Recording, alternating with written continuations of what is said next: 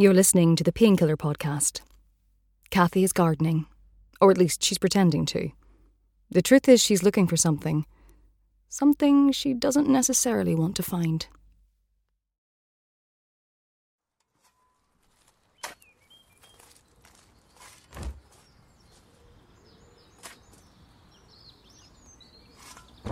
Gardening is sex. Ramming a spade into moist earth, cleaving turf, thrusting deep. Bisecting worms is positively erotic. The wild raspberry canes draw red scratches on my bare arms. Normally I'd curse God. I'd delve into my urban dictionary for the most graphic and unladylike profanity. But not today. Today I am at peace. I am at one with nature so I just smile to myself and gently rub my arm. Nick's waving from the kitchen window 40 feet away, pointing to a bottle of Prosecco, so I give him a thumbs up and open my hands to indicate ten minutes! Nearly finished. Just need to turn over this patch of untidy, neglected ground beyond the rockery, and I'm done. To a casual observer, I'm gardening. But I'm not really a gardener, and this isn't my garden. A dream's why I'm here. And not one of my usual dreams of endless escalators or escaped tigers or naked Zoom meetings. It was simply a much younger me in the garden of my childhood home, digging a deep, deep hole. Digging a grave? Night after night, week after week, that same damn dream invaded that uncertain space between sleep and, well, not asleep. But each time a bit of detail was added the pattern of a woolen cardigan, a barking dog, the spicy scent of. Oh, what was it? Oh, yes, rhododendron. And that kept gnawing into my mind as I lay there at three o'clock in the morning, and it made me wonder what if it isn't a dream? And if not, what? A fantasy? A plot line? A long repressed memory? How was I supposed to tell the difference? I mean, my teenage years weren't the most stable, and my recollection of that time is shot to pieces, deliberately so, and chemically assisted. Surely it's impossible for a girl, a gawky 13 or 14 year old girl, to murder someone, bury them, and forget all about it for 25 years. Of course it is. Oh, don't be a stupid bitch, Cathy. Move on.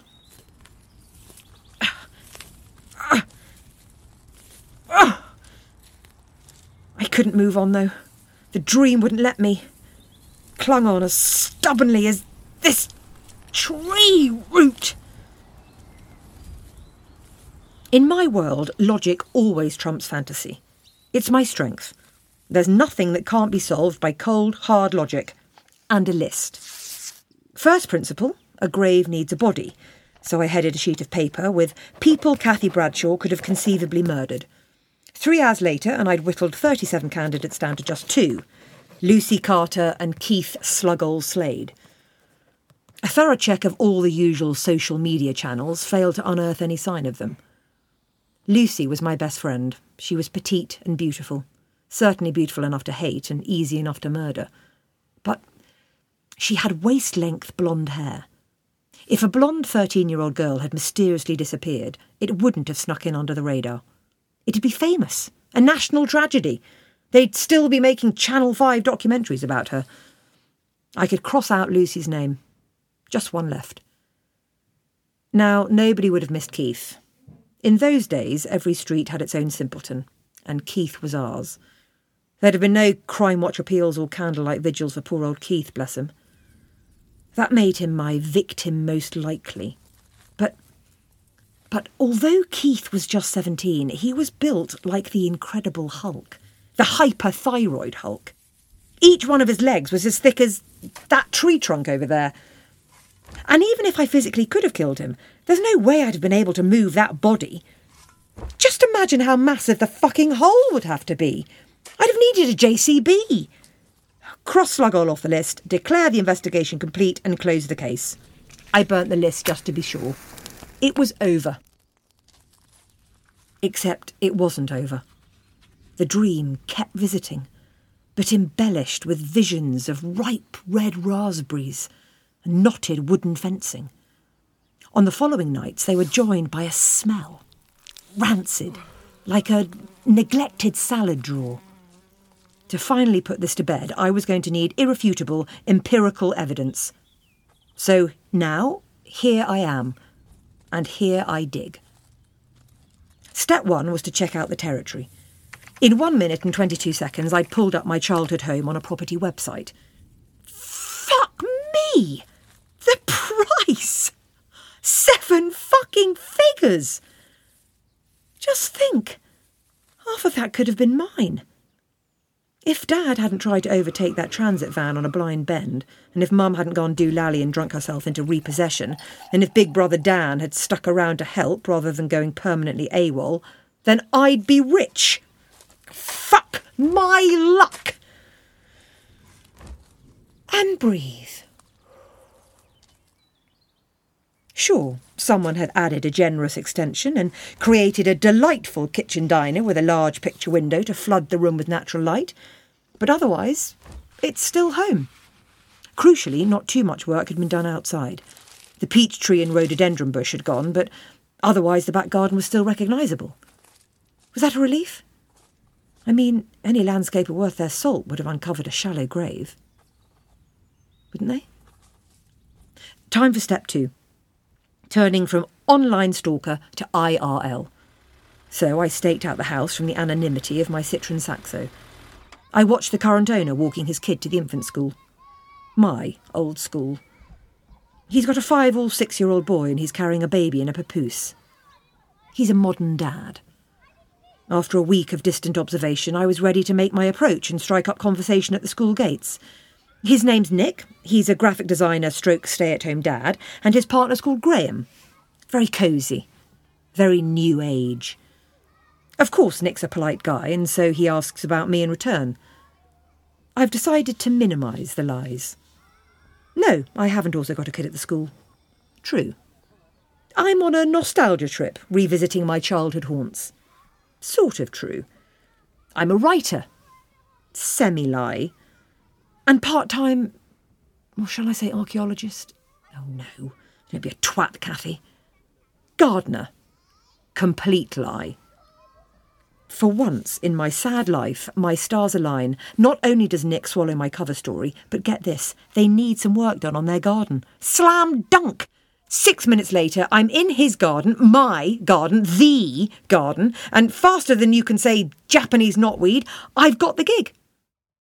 Time for step three and another list. I calculated I could fulfil my mission in just three days. Day one, Monday, get Nick and Graham's confidence that I'm a real gardener. Day two, Tuesday, survey likely burial grounds. Day three, today, serious excavation. Then I can disappear forever, back to the welcoming bosom of my online gaming community, curiosity satisfied, compulsion quashed. But I make a truly astonishing discovery. I love gardening. It touches me. It's worth every penny of the £318 I spent on tools at B&Q. I've never felt so untroubled, so in the zone. My world has become smaller, yet impossibly large. Every bumblebee seems to have a purpose. Every flower has ambition.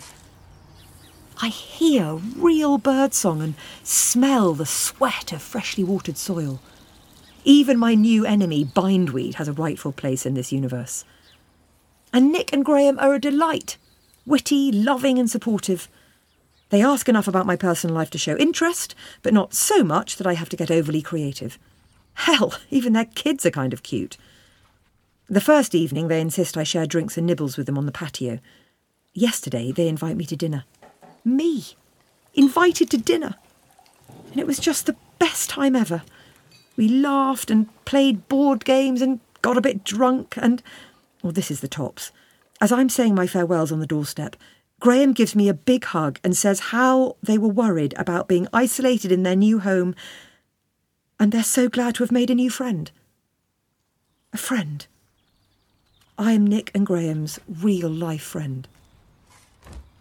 Last night the dream was finally gone. I slept a deeper and more satisfied sleep than I can ever remember. So there you have it. After just three days of gardening, I've literally woken up and smelt the roses. This is where I want to be from now on. Down at soil level, conversing with bugs, bloodletting to brambles, in bed with Sister Nature. I'm transformed. My muscles ache, but this time the pain is earned and relished, and most crucially, the rage has subsided. Oh, time for a new me. It's not too late, is it? I could go to college and study horticulture, buy a small van, make this my vocation, my life. And what a life it'll be. Finish this patch and I'll be on my way. OK, Nick. I'll be with you in two secs. Just one last spadeful. What the?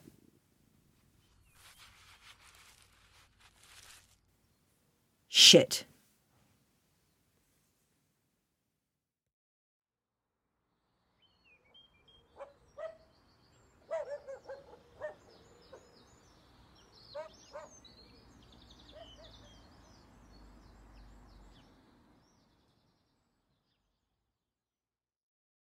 You've been listening to The Dig by Stephen Condor, starring Hannah Stokley. The Dig was directed by Evangeline Cullingworth with sound design by Marcus Rice. It was produced by Hew Rous-Eyre and Max Elton. Through the Painkiller Project, Bitter Pill has been collaborating with emerging playwrights since April 2020. Visit our website, Bitter Pill Theatre, or follow us on Twitter for updates of upcoming submission windows. If you would like to support the work we do, please consider pledging to our Patreon to make a donation that would be repeated each time a new play is released. Alternatively, you can make a one off donation through PayPal. Any donation made would mean the world to us.